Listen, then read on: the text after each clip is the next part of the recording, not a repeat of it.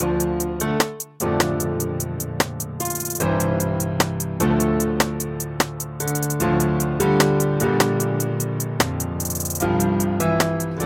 and welcome to the Funk Diaries. It's the Funk Diaries, um, it's the Funk Diaries, and it's just like episode. Hi everybody. Not pausing, no? Wait, what? No, it's record. It's It's recording. Um, welcome back everybody. Hi, hello, hi, hi. Hi everyone. Hi. Welcome back. Um, today it's Jocelyn's episode. Hi. So we're here for Jocelyn's story. We're here to find out her journey, how everything has like just her mental health story essentially. Um, we're joined by Ola once again. Hi, hi. Um, he's going to be asking the questions. Um, I'm also going to. I might ask questions as well. And like we said, it's just so that we have like a fresh perspective because I've um heard some of it already, so, and obs- and obviously I can relate to some things. So from a person who doesn't have as much experience with mental health um related issues. So Ola, Cool. over to you. Jocelyn, hi. Hi. How are you? I'm great. How are you? Calm. Um, cool. So mental health. Um, so in your like whole mental health journey, when did you notice that something was potentially wrong with your mental health? Okay. So I would first of all start by saying I don't think mine started as depression and anxiety. I think mine was purely just depression at the beginning, and anxiety either came a bit later or I wasn't necessarily aware of what that held, what that was, what what what anxiety like what consisted with anxiety. So I remember from my first session with a psychiatrist having to kind of give him a backstory of like my life. I didn't really have any childhood traumas, hmm. but I can remember as far back to year six, year hmm. seven, we went on like this school trip to like one of these museums, and like, all my friends were there. There was nothing that I had any. I didn't really have anything to be sad about, but I remember just being very isolated in my thoughts and in my being, and just kind of re- very removed from every situation that's happening, and just feeling very low. And at the end of the school trip, you know, when you go to the souvenir shop and you buy that keyring or that mm-hmm. apron or whatever, I didn't buy any of that. I bought a little book called Be Happy. Hmm. And I remember how, I remember why I bought it and how I felt at the time. Like, I definitely couldn't pinpoint it and say at the time, oh, I feel depressed or I feel this. Hmm. But I remember right now how I felt then and why I bought the book hmm. because I genuinely felt really low. So I could probably go back to that as a point. And then I'd say again, one major point would be A levels. A levels was just a really crappy time, um, which I guess is the same for a lot of people, but it was probably one of the darkest two years of my life. Um, I picked the wrong subjects. No amount of like hard work, energy, tuition was picking up my grades. It was just really, really tough. Like really tough, taxing my brain. Considering I moved schools as well, I didn't really have problems with like the social aspect. It was just the academics, and it knocked my confidence a lot, and just yeah, threw me to the ground. Oh wow. So like in year six or year seven, you're like 10, 11 or 12. Yeah. So at that age, what things would you say that you were sad about or I couldn't tell you. That's what, like my childhood was very okay. There was nothing. I've grown up in a very good home my whole life, so all I can think about is just experiencing maybe periods of like feeling low, feeling sadder than I should do for my age. Like at that age, what do you kind of have to be? You don't really have any cares or worries. So unless you have a very intense home environment, you don't really have much to be sad about. You know. Yeah. So, talk about feeling low, hmm. but what did these feelings of low feel like? If that makes sense. Like, hmm. what do you experience when you're feeling low? So, I guess for me, I can describe it as like a dark cloud mm. coming, I, and I can see it coming, mm. and then it just kind of comes and sits over my head for however long it wants to be there. It could be two weeks, could be three, it could be one, mm. and then I essentially just feel down in the dumps. I might go MIA because I can't explain to people what's wrong with me. Um, I just feel really kind of angry and frustrated and worthless and just don't want to do anything. And that will come and just sit on top of my head. And then when it's ready to pass, it will pass. And it's like when it gets bored, it will leave. Wow. Wow. Okay. So, what did you think you going MIA would achieve? if that makes sense. So, obviously, you get MIA? what are we gonna get out of that, Justin? um, I would I go MIA or I would go MIA because it was just the easier thing to do because I was frustrated at myself because I couldn't pinpoint my emotions or pinpoint why I was feeling that way. So how then would if I reach out to someone or if someone asks me what's wrong, what am I saying to them? Hmm. That was my problem. What hmm. what am I saying? Oh, I don't know. I just feel really low. Hmm. And then you just like in my head, it's just like you look so stupid. You're just attention seeking. What the heck is wrong with you? Like if there's nothing wrong with you, why are you being miserable? Just fix up. So because I couldn't pinpoint that, I would just just go MIA. Yeah.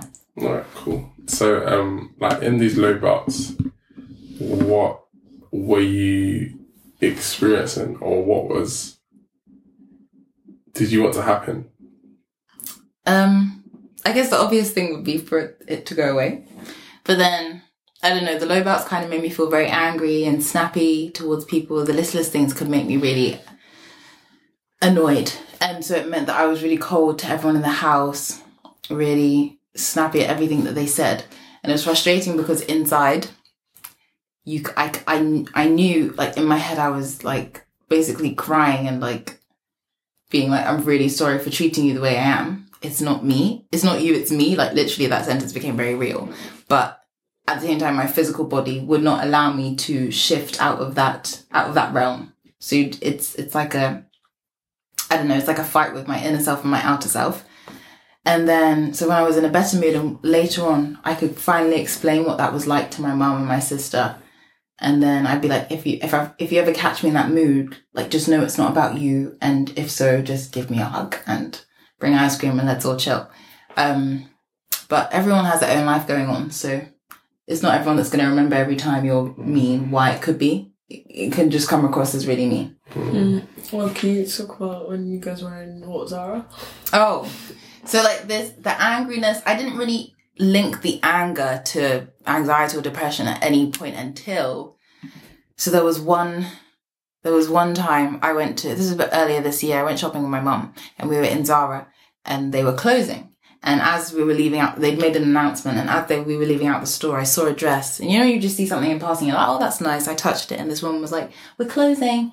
And I got so angry. I was like, we know, we heard. Like, I was so, I thought I was going to slap the woman. That I was so angry, and it's not. It was nothing worth harm. Like it did not need to be in my system. We got to the stairs at Brent Cross. I was still like on. Like I wanted to go back and beef her again.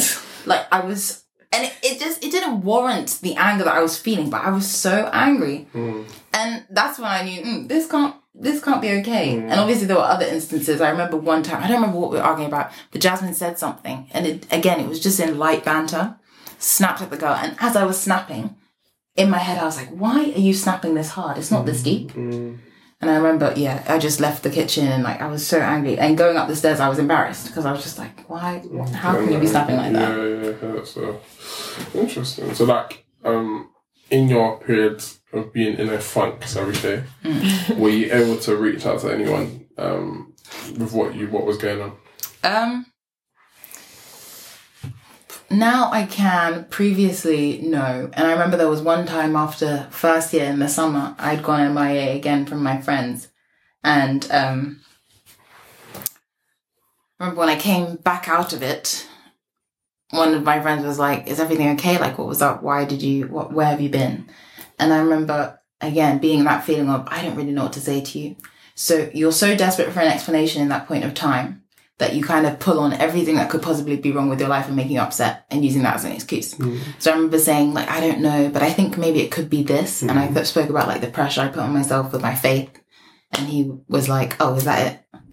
And so that reaction made me now, I was like, well, I'll, I'll never open my mouth again. Mm. And I'm very used to, again, saying that I'm fine all the time. I'm fine is my automatic response.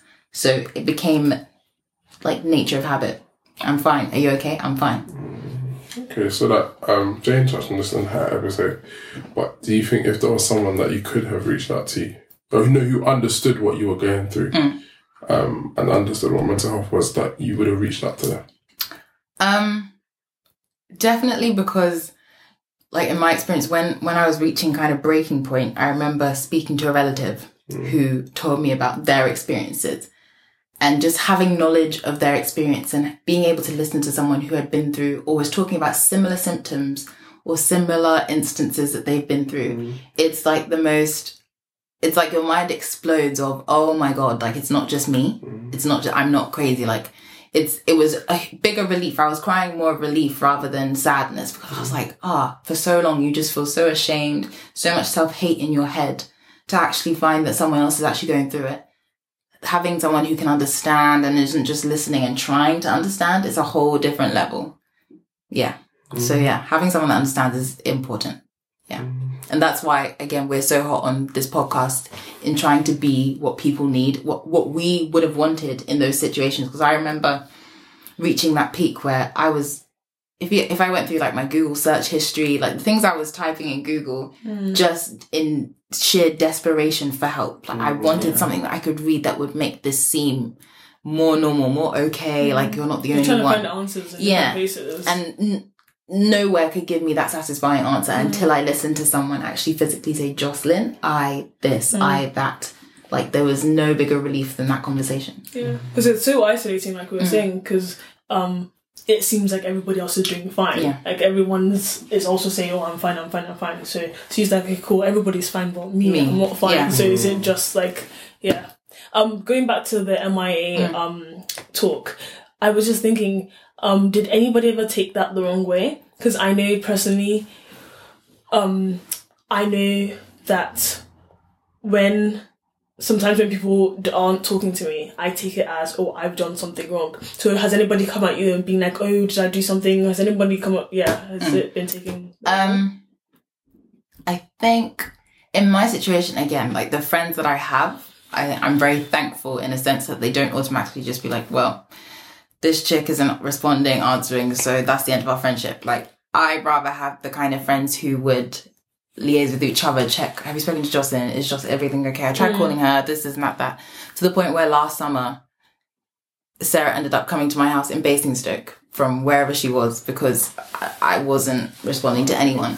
Um, but then in saying that, when you do go MIA, it's the worst thing is to already feel in that anxious, depressed, low state and then have yourself then thinking about how horrible you're being to people. Like being MIA and not giving people an explanation. And it's the worst thing is the night before you could have been fine. You're chatting to them mm. normally. The morning after, you don't want to talk to anyone. And so to be able to explain that is just the hardest thing. And the more that you give yourself grief about the fact that you're being so mean and you're not giving people an explanation, you don't know how to then revert back into, let's just go back to normality without then having to give someone an explanation. Mm. Because again, I feel embarrassed to give you an explanation of, I was just being MIA because I don't know, but I didn't want to speak to anyone. So um, earlier you spoke about like you had sessions with a psychiatrist. Um, so when did you? How did you start seeing your psychiatrist? Um, beginning of this year was when I really kind of had the the real breakdown. Um, so I spent I, I don't know. Do we take it just as a journey? I spent like Yeah. all of January What essentially. led up to it? Yeah, all of January, every Saturday, I would spend it in my bed in tears, sad, sleeping, tears, sad, sleeping, just in a cycle until it got to the evening time where I would then go to a friend's birthday because I have my primary school friends. Everyone had a birth has a birthday one weekend of January, so yeah, every like I would be late to their birthdays purely because I'm trying to get myself out of bed to go, mm. and I was working. So I've just spent the past year working on placement in Basingstoke, so I'd only be home on the weekends, and I think that working in Basingstoke added to it as well, being a new town. No one's really there that I know. It was just not the best experience for me in that sense. Um, so yeah, that kind of slow decline happened in January.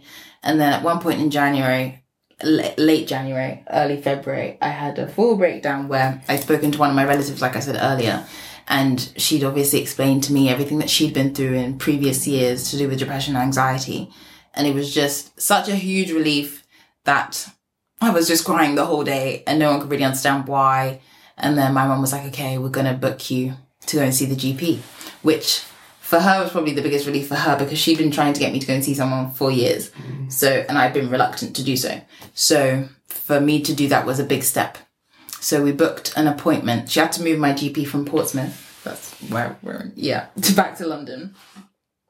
And we booked an appointment for the, like, the Friday, which was Valentine's Day, I think. So let's just think Feb 14th.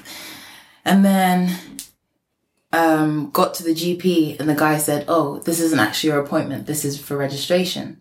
And I had a breakdown because I was like, I've been looking for my whole week to just finally being able to be free of having all of that in my head and actually being able to discuss it. So on the way home, my mum called a friend of hers who's a GP, and she referred us to one of her relatives who's a psychiatrist. Psychiatrist, and within a day, he was in my house having my first assessment, and yeah. Then the following day, I had a GP appointment, the one I was supposed to go to. Mm. And in that, she diagnosed me with anxiety and depression and wrote me off with Prozac. Wow. So yeah. Um, you seem kind of like reluctant to have a diagnosis. Like you even said when you were younger, oh, I didn't really know what was going on. Mm. You didn't really want to say anything about it. And even with the whole GP appointment, it seems like you didn't really, really, want to know what it was. Yeah. Um, what would you say the reason behind that Um, was? Because I felt like going going to see someone would just make it real, like it would make it official, mm. and that was something I'd been so reluctant to do over the years, especially because I think one major faith reason is my faith. Mm. I was so hell bent on and reliant on God trying mm. to fix it. To the point where I remember in January there was a point I went to Everton Town to buy my friend a gift for her birthday, and I remember sitting in this car and screaming to God like what do you want from me? Like, I cannot live like this anymore. What is going on? Um, and I'd never really vocally said anything. Every conversation I'd always had was in my head. I was just so hysterical. And then also in January, I knew it gotten deep when I would find myself thinking about my funeral. And the only thing that would bring it, me back to earth would be, I'd hear myself, I heard myself out loud saying, Oh no, you couldn't do that to your mum. And that's when I was like, mm, this is, this is deep because my thoughts have never gone that far to just suicidal thoughts. So, um, I'm sorry, what was, what was your question? Why didn't I want to be died? Why didn't I want to go? Because I didn't want to then be able to rely on that as an excuse for how I was feeling. I was I was scared that I would just be like, oh, I'm feeling this way because I have anxiety, depression, and there's nothing I do. I, I was so hell bent against doing that because I felt like I was the kind of person who was capable of doing so. Wow. Yeah. Wow. So what like what ended up leading to you getting a diagnosis and when did this happen? So in that Monday session with the GP, that's when that diagnosis happened. Um, and just the whole breakdown leading up to it from January up until February. And then, yeah, from that Feb- middle February, I was, I've been working on it ever since. Wow. So obviously you said you were prescribed medication. Um, what was your initial reaction or how did you go about that? When she said it out loud, I remember just shaking in the chair because I was so reluctant to take medication. Because for me, and this isn't to say that it won't work for people, it hasn't worked for people, it most definitely has, but I couldn't get my head around having to take medication to make me happy. Mm. Why can't I do that by myself? Mm. Why do I have to rely on a tablet to make me happy? And will that be a permanent thing? So am I permanently going to just be in confusion of am I happy because I'm happy or am I happy because medication, because I'm mm. taking medication? Mm. The way people try to like describe it to me was like, if you have a cold, you'll take medication. I have asthma. That's a permanent Ill- illness unless today God wants to take it away. But you have to every day take your Becotide, which is a preventive, and your Ventolin whenever you need it. So the same way they describe anxiety and depression as being a chemical imbalance, mm. you need to treat that with the medication that's required. But I couldn't get my head around it. Mm. Um, and another thing is with these medications for anxiety, depression, the first one that you get prescribed will not necessarily be for you. Mm. So it, they'll put you on like a four week trial of it and you'll have to watch your mood either go up, down, up, down, get suicidal and the side effects as well. Like some of them, the side effects you said the other day are suicide. suicide. So am I supposed to wait for that to happen and Yeah, realize at the end of four weeks, oh, this isn't for me? Then try a new one, then try a new one, then try a new mm. one until it works. And I'm not saying that would have happened to me, but I didn't want to run the risk of it because I felt like I couldn't get much lower than that point that I was at. Yeah. Yeah, it's a big risk. It's a huge So- risk. so- yeah. That's mad stuff That's mad, yeah. So, okay, cool. Uh, that's mad. Um, um, so obviously, like you had the GP session, um, which is more like let's say general. So, but you had a psychiat- the psychiatrist as well. Um, what were your sessions like with him? So the first assessment, I think for anyone who would go into therapy for the first time who's reluctant, you're kind of like, you don't really expect to talk. You don't really expect to open up. You don't know the person. So I didn't really expect to open up as much as I did, but the way they work is such that they ask you questions to the point where, and your answers are to the point where you don't even realize what you're saying. Or like, oh my God, did I just say that like out loud? Or did I be more open than I had anticipated?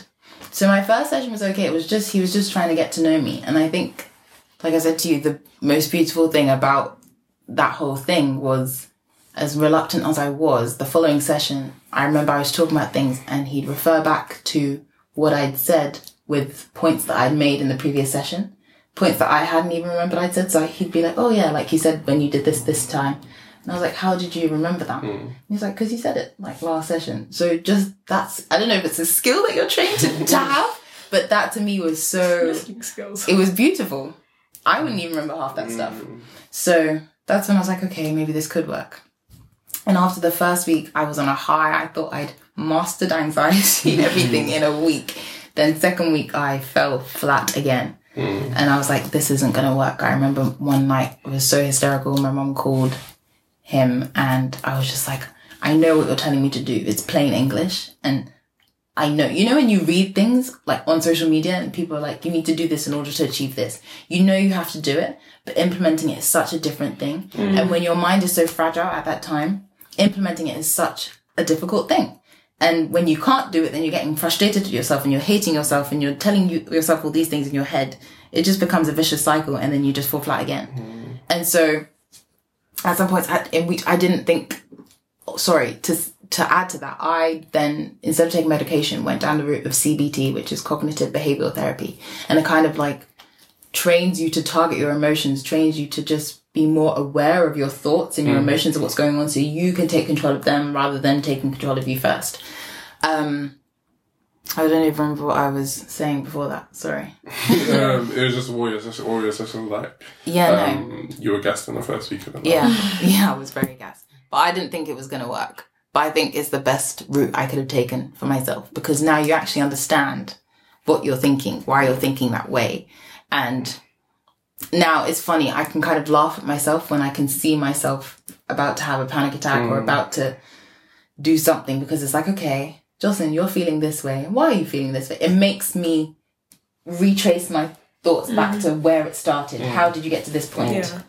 And so when I can figure out how I got to that point, I can either, if it's to do with the person, I can go back to the person and confront them and say, whatever will make me more settled. So they might not know why I'm coming back after two days to discuss this, but I know I have to get off my chest in order to stop thinking the way I'm thinking.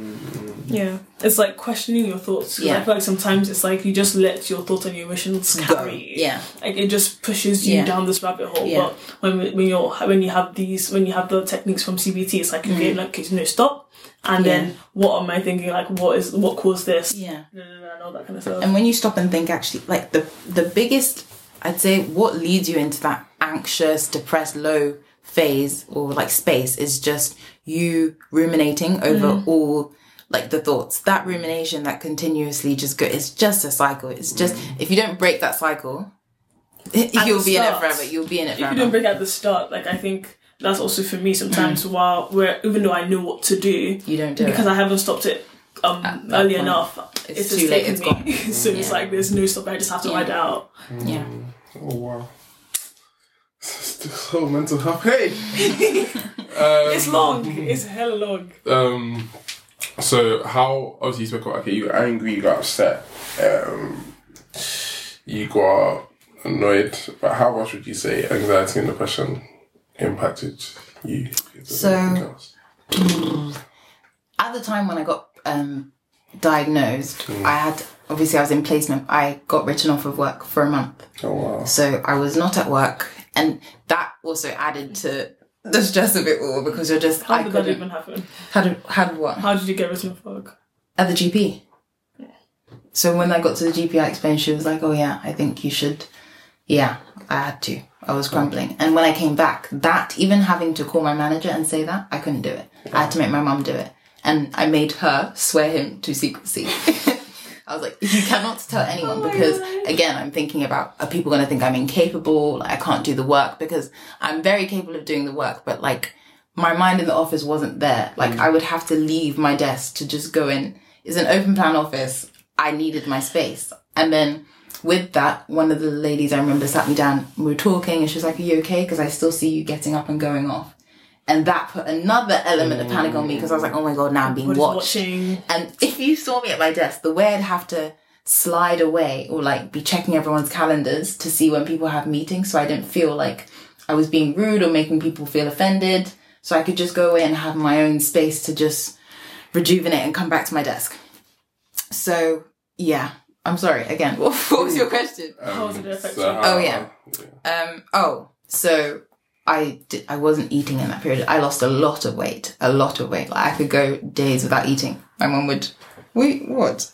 Oh, Skinny oh, I've always had skinny wrists. Leave me alone. um.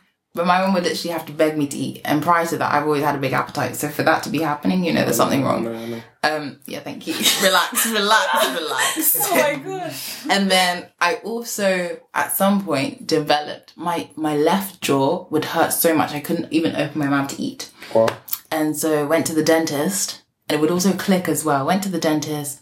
He was going through my mouth, asked me all these questions, and then he just rolled back and he was like, "So, Jocelyn, you going through any relationship breakups, stress, anxiety?" I said, Exposed by body. yeah, I just got diagnosed with de- um, depression and anxiety. And even to say that out my mouth, again, every time I had to say it in an office, I sounded so stupid, but it had to come out.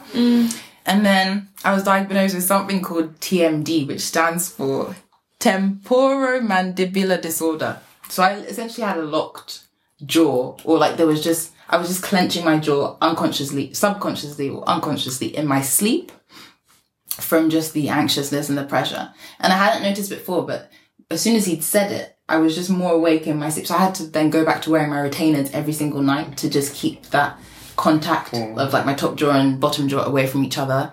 Um, instead of getting a bite guard or whatever, because I already had the retainer. And just like the pain, I had to change my entire diet to sloppy foods. I had to do like mouth exercises before I went to bed. It was just a lot. What did I do? What did I, what did I tell you to do before you went to bed? What? Oh, and then Jane used to tell me to drink chamomile tea so I could relax. I'm Did not you? a hot drinks person. you? I did it Mm. Once. But So yeah, I saw the tension. I know. But then I noticed also that I was also doing it at my desk. I noticed that I'd catch myself like going like this at my desk. So it wasn't even a night thing anymore. It was a day thing as well. So that uh, that dentist took a lot of my money because I was going every two weeks to go and do Yeah, there's- checkups. There's no free dentist. Yeah. Because I'm 21 now. Oh, Yeah, I know. So yeah. Just explaining your life. Um. Anyway. Um. So when did the anxiety develop? Oh yeah, because I said at the beginning I don't think it started off. I think that started November last year. So in at the company that I was working for, we had a six month challenge with students, and it was about social background and it was about um, diversity and inclusion. And my group were given the task of social background, and that was something they hadn't really covered in the office. So again, there were tensions of whether that's about race, whether that's about social class, whether that's about what. And I think that was the first time where I properly experienced maybe I started to develop like imposter syndrome. It's as simple as that. I started being more aware of being different because I was black or being considered differently and just questioning whether I was here because of my abilities, whether I was here because I was just here to fill a quota. Um, so again, that that paranoia just fueled a lot of anxiousness in, in the office. And it just spiraled out of control. I remember feeling so low doing that um that project. So just ugh, horrible. And then you just think you're just more heightened and you're more aware of like everything that's going on around you. Maybe take things a little bit too seriously, too to heart. So yeah, it all just spiraled out of control. Um, those are like, but and then That's the I guess one to me. so the anxiety will guess develop and then it develops into other things. So like if you know me, I'm very bad at responding to messages, answering calls, stuff like that. Like it's not intentional, but I'm actually not always with my phone. And then mm. sometimes I'll register that I've seen your message and I'll be like, oh yeah, I'll respond to that in a minute. And it could be three weeks. Mm. So that was something that used to make me panic, the fact that I hadn't responded to people's messages. Um, I'm currently slacking actually. Um, Checking my bank balance. Like I could go weeks. With, I'm sure that stresses a lot of people out, but I can go weeks without just doing Apple Pay by faith because I could not open that That's good. that That's app. good. I can't good. imagine. That's terrifying. It is terrifying, but I could not keys- physically keys open it. I have a fear. No, hold honestly, because I have a fear that this woman is going to tell me, "Oh, sorry, you have insufficient funds." Like, If it what? happens, it happens. oh, that's worse for me. checking my bank balance, That's checking emails, wild. emails. I I couldn't I couldn't bring myself to do it. So I guess after realizing all of these, I had to make conscious decisions Mm. to actually no, Jocelyn, you have to check your balance. You have to check your emails. You need to respond to that message when it comes through now, mm. or like at the end of the day. I just go through and then check my phone, check my WhatsApp, and just make sure I've responded to everyone. So I don't have that waking up and be like, oh God, I don't reply to that person from like three weeks ago. And mm. again, now I don't know how to go back to you and be like, really sorry, I was asleep for three weeks. What? Mm. It's So- crazy. I feel like we don't think about how anxiety can affect like just the so like mundane Every things, day, yeah, like yeah. checking your bank Yeah. balance, checking messages. Like it affects any like it's so specific to different people, and but it can still affect such random Yeah. things for different mm. people. People. Like it's wild. What's your bank? They're good to the bank. man. Can we, can we know? As in, as of Do last you want to send me something in As of last week, 21p. Wow. Can share it, can Share where? share it. Share it. You can't even split that three weeks. It was still won't buy you a lollipop. Oh, seven P, seven P. Alright, cool. Alright, so like, do you feel like um, knowing that you have or had the mental issue of anxiety and depression, do you feel like you gave into that more? Like, for example, one thing I say is that if I know I have something, so let's say I know I have the skill to do something, I will use it as a strength. Mm, so in yeah, the same yeah. way, you knowing that you were a suffering with anxiety or mm. depression, would you like, you know? Mm. Um, see, that's the one reason why I didn't want to go and be diagnosed because I didn't want to be able to use it as an excuse. But I feel like, and another thing with my faith, I was always very strong in saying it's not my anxiety, it's not my depression. I didn't want to claim it because I didn't want it to be a resident of like think it think it's like part of me, like it's my handbag. No, like I, I was always very strong in not claiming it. But I've noticed now that I do say like, oh, the ang- like my anxieties. I just thought what I had. Do you know what I mean? Claiming it a bit more because it's it's you've got to find a balance because at the end of the day, it's it is what it is and it's there. Do you know what I mean? And if it's whether it's to do with the genetics, whether it's to do with your chemical, like a chemical imbalance, like it's not really something that's going to leave you. I mm. I don't think. I don't think it's going to be something that's going to leave you because in some cases it's actually inherent in some people's characters, mm. but it's something that you have to then work out ways to take control of so it doesn't affect you in the mm. same ways. So I don't know. I think in a way being diagnosed was a relief because you're finally not in a limbo of I don't want to say out loud. I don't want to say out loud that I think I'm suffering from this. But I try and make a conscious effort to not make an excuse for my behavior with it. Does that make sense? Yeah. Like it is, it is an excuse. It, it is the reason why I may think the way that I did or react the way that I did. But I try not to, yeah, I try not to just be like, oh, I can't do anything or this is the way I am because anxiety and depression. No. Um, yeah, I feel like that caused me anxiety as well because I was just like, um, especially with studying, I don't want to be like, oh, I have, I'm depressed. Yeah, I can't do it. I'm gonna yeah. go to bed now. Yeah. like I was trying, yeah. You have to combat it. It's a fight. It's a daily fight. So like, obviously, um, we kind of asked this question earlier, but more in specific to what you've spoken about. What would you what What do you think would have made you feel better in, for example, in that work situation that you had, or just generally where you feel like you had to walk away when you to check people's calendars to make sure they didn't see when you walked away and stuff. Um, what do you think would have made, or for example, when you had to take a month off work and stuff, what do you think would have made you feel better? Not caring. moments, yeah. Do you know how many? No one cares. Like, no one actually cares. That's but to get your mind thing. around that. Yeah. ah, yeah, it's a different thing. And you know what? There were points where, like, when I did feel that no one cares thing, or like sometimes I'd get sent physical copies of contracts, for example, hmm. and I'd have to get my manager sign manager to sign it. That process of asking him to sign a contract that he has to sign could take me up until lunchtime to ask him Wow. because everyone it's an open panel this everyone is there everyone's going to be watching me everyone's going to be listening to what i'm saying till this day like i spent a year and a bit a year and a month in that place hmm. never answered a call like a skype call at my desk a business always found a study room made sure i'd left in advance to get it. When i had to call it if anyone's like in in the office if anything was happening you log a ticket to it or facilities. If anyone's like oh just log a ticket. I'm like huh? And you know, in the end, I found on Skype there's a way to contact the facilities people or IT people and mm. just be able to type rather than getting them having to make a call. Mm. Like it just, I really wish I'd realized that no one, no one cares. Everyone's doing their own thing at their mm. desk. Mm. Like it's not. You just overthink everything. But again, it's training your mind to realize that. And the times where I'd be like, if I wanted to work from home because I had a doctor's appointment, again, it could take me the whole day to ask. Mm. But and the moment that you ask, you're like, oh yeah, it's gone. It's both the most liberating and the most difficult thing to get your head around the fact that nobody cares. Yeah. Because because you're always thinking you're overthinking everything. It's just like, of course they care. They're watching me. They're watching me. They're watching me. But mm, no, they're No, not. they're not. Like everybody, I've also come to realize that everybody else is also consumed in their own stuff. Yeah. Yeah. So everybody else is overthinking whatever that they're overthinking. Yeah. It's oh yeah. Um, what, what would you say the most difficult aspect of going through mental health issues has been or is at the moment?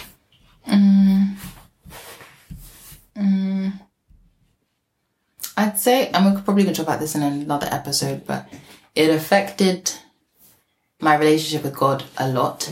It affected the things that I did. So, like YouTube, for example, or just like the sheer, yeah, it affected YouTube, for example, because, sorry, because, um, I haven't been on YouTube in God knows how many months. And I tried to come back in the midst of my, like a week or two after mm. I'd been diagnosed mm. and then had to leave again because I, again, I put a lot of pressure. When I had my sessions with a psychiatrist, we realized that I put a lot of pressure on myself in my work, friendships, family, um, and religion, like my faith. Mm. So, yeah, I just, the most difficult aspect is trying to find how God sits in with my anxiety, where he fits in, because I've been relying on him for years to take this away. I always knew it was something I was suffering with. And I was that person that was always encouraging other people. And I heard people's testimonies of how they'd overcome anxiety by the grace of God. And I'm like, Maggie, what are you doing? um, so yeah, for me, that's been my biggest difficulty is learning how to I switched off, I stopped reading my Bible, I, I cancelled him. I was prepared to let go of my faith because I was just like, you haven't helped me up until this point. So I don't really know what's left. Um again, my YouTube was dedicated or like in honor of and just did everything to do with God. I didn't know how to continue with that because I'm lying to people. Because I'm not in that space. Wow. And now I'm trying to figure out how to go back to that YouTube because I would like to. It's something I enjoyed. I started off enjoying it, but I'm so scared to do it because I don't want to go back into that space of mm. just it being a pressure thing. I was reading my Bible not for myself, but for what I could tell other people. Mm. So there were, I just lost that personal touch of how is this edifying and mm-hmm. growing me. Mm. It just became a pressure thing. So I'm, I- I don't want to go back to that space because it was dark. It was horrible. And I don't realize how dark it was until I've come out of it. Like you don't realize the kind of headspace you were in until you're, you're in a new one. You're like, well, damn, how was I surviving in that? But yeah, my, the most difficult thing I think was just my faith. Where do you think all that pressure comes from? Because you were like you have pressure um, from family, friends, YouTube. Like where is that? Myself. I put the pressure on myself. Pressure to to to know what I'm doing like after I graduate, to know what I'm doing at, in my course, to know to know or like t- the pressure like to put the p- the pressure to be perfect and no one else is putting that pressure on myself mm. but me.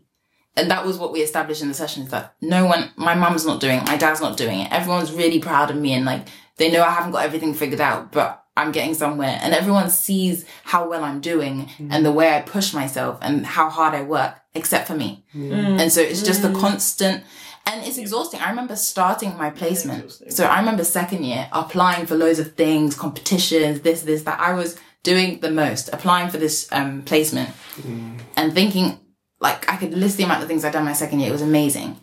And before starting placement, I was already angry and frustrated because I was like, what's next?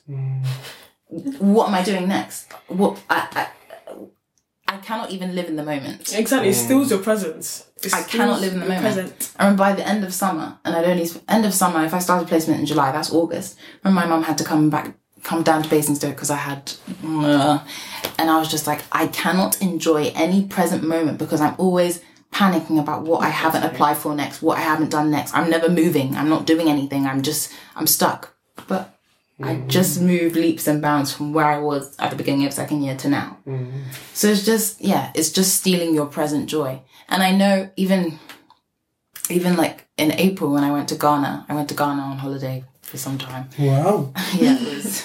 but even some of the, it was for my aunt's 40th birthday, but some of the events that happened. It happened, looks amazing. it was, it was It amazing. looks like wow. But again, in a lot of the events, I remember just having, I remember one of them I went and called my sister, because she was in London, and just cried. And I was like, I feel so, like, overwhelmed. Actually, I don't know why. I was just, cry- and I did not know why. But it meant I couldn't enjoy that moment as much as I could have done. Like, people wanting to take pictures, and I feel so uncomfortable. I want the ground to open me and swallow me. Mm. But I can't explain that to anyone else. And I feel bad afterwards because it comes across as I wasn't in the mood or I wasn't, mm. Mm. but like, I want to be in the mood. I want to be a part of all of this, but physically, I can't. My being is not allowing me to be a part of it. And it just means I didn't, I don't enjoy a lot of moments. And oh, like I've missed people's birthdays because in that moment, I, my body didn't want to be there. My head mm. didn't want to be there. And then afterwards, you're just in that, I don't want to say FOMO because it's deeper than FOMO.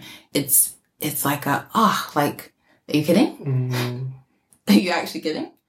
Because when you think back at it, if you just gotten up and gone, you know? Mm-hmm. Mm. Okay, cool. So I asked this Jane, asked this question to Jane to like, you know, to Me. Oh. as well. But so He where, asked you before. Oh, so oh. so where is Jocelyn now? Um more aware more aware of like m- my thoughts and how far i can think.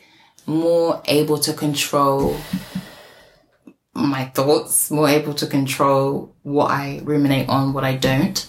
Um in a much better headspace. I think i'm glowing a bit more. If i do say so myself. No i'm joking. Where? but no. No i'm joking. But there's just i feel a lot more at peace in my chest in my heart. Um kind of getting back on track with God and like who I am in Him. Um, I still fall every so often, but I'm not so afraid of that cloud that, that I see coming as much anymore. Like, if I see it coming, I'm ready to attack rather than, okay, when you arrive, knock at the door let me know so we can enter and chill together. And when you're ready, move on. Now I'm just like, mm. I try and do things to divert away from it. So I'm just, yeah, I'm, yeah. And then also, by the end of 2019, where would you like to be in terms of your mental health? Well, I would like to say eradicated, but Yeah, I'll go for that. eradicated in Jesus' Speaking name. existence. But yeah, gone, mm, like gone, or just being able to be like I am taking a hold of you rather than you are taking me by the hand and walking me down the street. I'm gonna be walking you where you need to go, and just like not just living for myself, living out the things that I've been called to and I'm supposed to do, rather than yeah, just like fear and confusion and what are people gonna think. It's not about anyone. It's about me at the end of the day. Mm, that's it. That's it. Yeah. Listening to all of that, because Justin and I are pretty good friends. Are we? You could say that. You could say that we're really good friends. And it's just a. If you know Justin, you know that Justin is a. She's such a bubbly person. Like I remember when I met Justin, like she was so. She comes across as such a bubbly. Like he comes, she's like a ray of sunshine. Shut up, your mum. She, what did he say? He's- She's annoying. She's anno- she's annoying. Exactly. She she seems annoyingly happy. Like she's always. I remember when I met her. positive attitude mentality is what she hmm. always used to say, and I was like, this girl, get out of my face. Because she always used to come across as this, like, so. Okay, cool. I'm struggling, but like it's fine. We'll keep on going. Mm. And she was always so bubbly. Like I know in one of your birthday messages, I was t- talking about how when I think about Jocelyn, like Jocelyn in my head is almost synonymous with like flowers and like flowery patterns and sunshine and happiness. Wow. And so, although I've heard these stories before, but like hearing it, it just keeps on saying how about it keeps reiterating the point of that people come across one way, but that doesn't necessarily reflect what they're feeling inside. So like what you're seeing might not, although like the person might be trying their hardest to be like it's co- it's also a thing of okay cool I'm I do want to be this type of person I'm gonna try but at the same time they could still be struggling with so much mm. the fact that she didn't feel like she could call me mm. is probably the most upsetting thing for me. I feel like we need to try and make it a comfortable space where people will feel like they're able to speak to their friends, mm-hmm. Mm-hmm. essentially. Oh, because someone who you're so close to is going through all of this, but you say that you're her friend, but you mm. don't know that she's crying at mm. night. So I mm. feel like we just all need to try and just do better and It's just true. communicate more. I think another about thing that. as well, as I was saying, like this podcast is definitely going to help people. And another thing as well is that you can't check up on everyone, but I look, as long as you're checking up at least one person, Yeah. and like if someone just drops in, or mine just drops in your name, just go and see how they're doing. Yeah. Um, and really say, don't if you say how are you and they say fine, be like shut up and be like, tell me what's like, how are you? And, Exactly, yeah, me. I'm like, okay, how are you Just keep on asking it. Just be like, how are you? how no, you, seriously. you? Um, but trying to be honest, I think you yeah, what both of you have done is sick. I think Justin did really well. You did. Amazing. You did really well, and I know a lot of people relate. relate. Um, so yeah, um, but yeah, just check up on people if you can. Okay. Yeah. Do you have a joke? I do. give my, give have my a stupid, very stupid joke? Let's see if you have a joke for us. Because the last one was quite abys- quite abysmal. Guys, Quite abysmal. Okay. What was it? European. Euro- European. Um, how do you make how do you make antifreeze? Huh?